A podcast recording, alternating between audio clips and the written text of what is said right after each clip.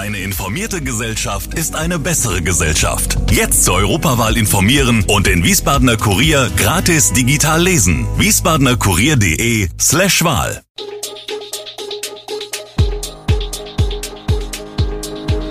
Gude, unser morgendliches News Update. Das Wichtigste aus Wiesbaden für Sie im Überblick.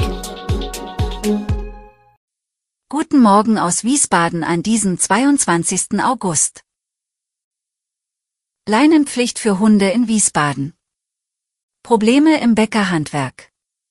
Neues aus dem Raserprozess. Das und mehr hören Sie heute im Podcast. Wo in Wiesbaden gilt eigentlich die Leinenpflicht? Für Hundehalter ist das eine wichtige Information. Zwar gilt in der hessischen Landeshauptstadt keine generelle Leinenpflicht, allerdings gibt es dennoch Regeln. In Gaststätten, dem ÖPNV und Fußgängerzonen, auf Brücken, Treppen, Rampen sowie in Durchgängen und Unterführungen müssen Hunde an die Leine. Außerdem bei öffentlichen Versammlungen, wie zum Beispiel auf Volksfesten, Märkten und Messen. Auch nicht auf jeder Wiese dürfen die tierischen Begleiter von der Leine gelassen werden, für Grünanlagen und Waldlehrpfade gilt die Leinenpflicht. Zwei eingezäunte Hundewiesen, auf denen diese Regel nicht gilt, sind an der Biebricher Straße in Kastell und im Wellrötztal. Eine weitere, allerdings nicht umzäunte, Hundewiese ist in Schierstein an der Ecke Kleinaustraße und Christian-Bücher-Straße. Keine Leinenpflicht gilt außerdem im Stadtwald. Allerdings bitten Jäger darum, Hunde während der Brut- und Setzzeit zwischen April und Mitte Juli anzuleinen. Bei Verstößen gegen die Leinenpflicht droht den Haltern ein Bußgeld in Höhe von bis zu 5000 Euro. Fachkräftemangel und Inflation, dazu steigende Energiepreise, das macht sich auch im Bäckerhandwerk bemerkbar. Im Rheingau-Taunus-Kreis etwa gibt es immer mehr Bäckereiketten, da sich kleine Betriebe oft nicht mehr halten können. Die Bäckerei Dries etwa kommt mittlerweile auf 27 Filialen, darunter auch welche an Supermärkten. Um das Bäckerhandwerk attraktiver zu machen und Nachwuchskräfte zu locken, werde bei Dries bereits zu 70 Prozent tagsüber produziert. Die Bäckerei Siefer in Michelbach findet seit zehn Jahren keine neuen Bäckerlehrlinge mehr, geschweige denn einen Nachfolger, der den Laden übernehmen könnte. Das Geschäft wird seit einem Jahr von Handwerksbetrieben aus der Gegend beliefert und musste Öffnungszeiten und Sortiment reduzieren.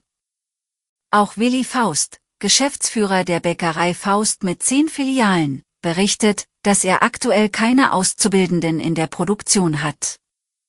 Mit höheren Gehältern und einer Verkürzung der Ausbildungszeit wolle man aber dem Azubi-Mangel entgegentreten. Mit 19 Jahren bereits ein Unternehmen mit 28 Mitarbeitern führen und dabei noch Gutes tun. Das hat der Wiesbadener Maximilian Greff geschafft.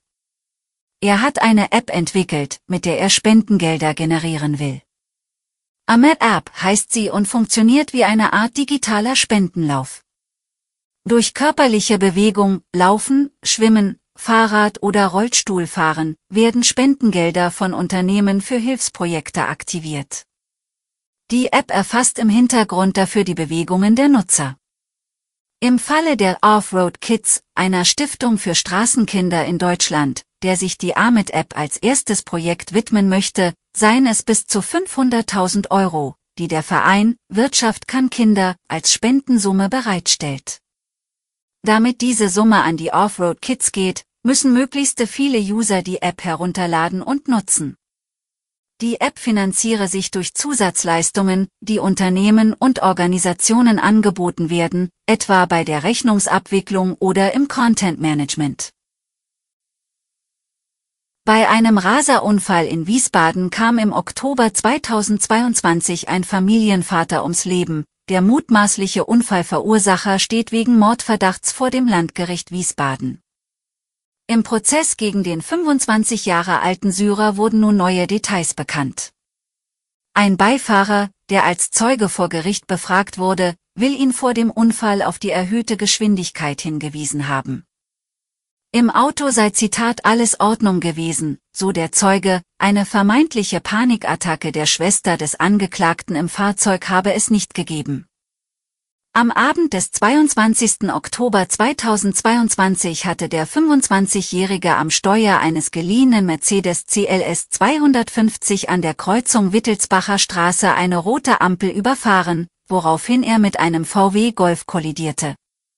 Der Fahrer, ein afghanischer Familienvater, starb einen Tag später.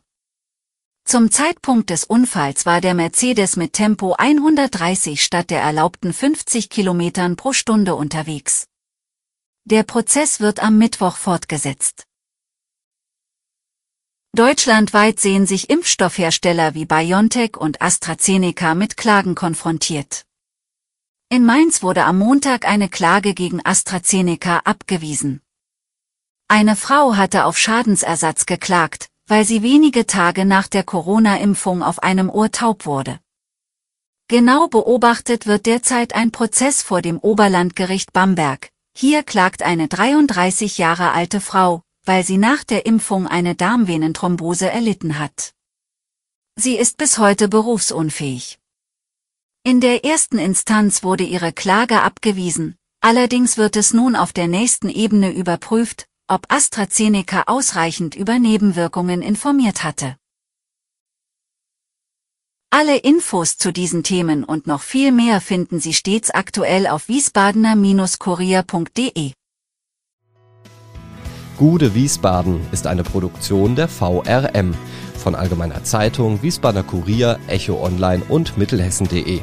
Redaktion und Produktion die NewsmanagerInnen der VRM. Ihr erreicht uns per Mail an audio.vrm.de.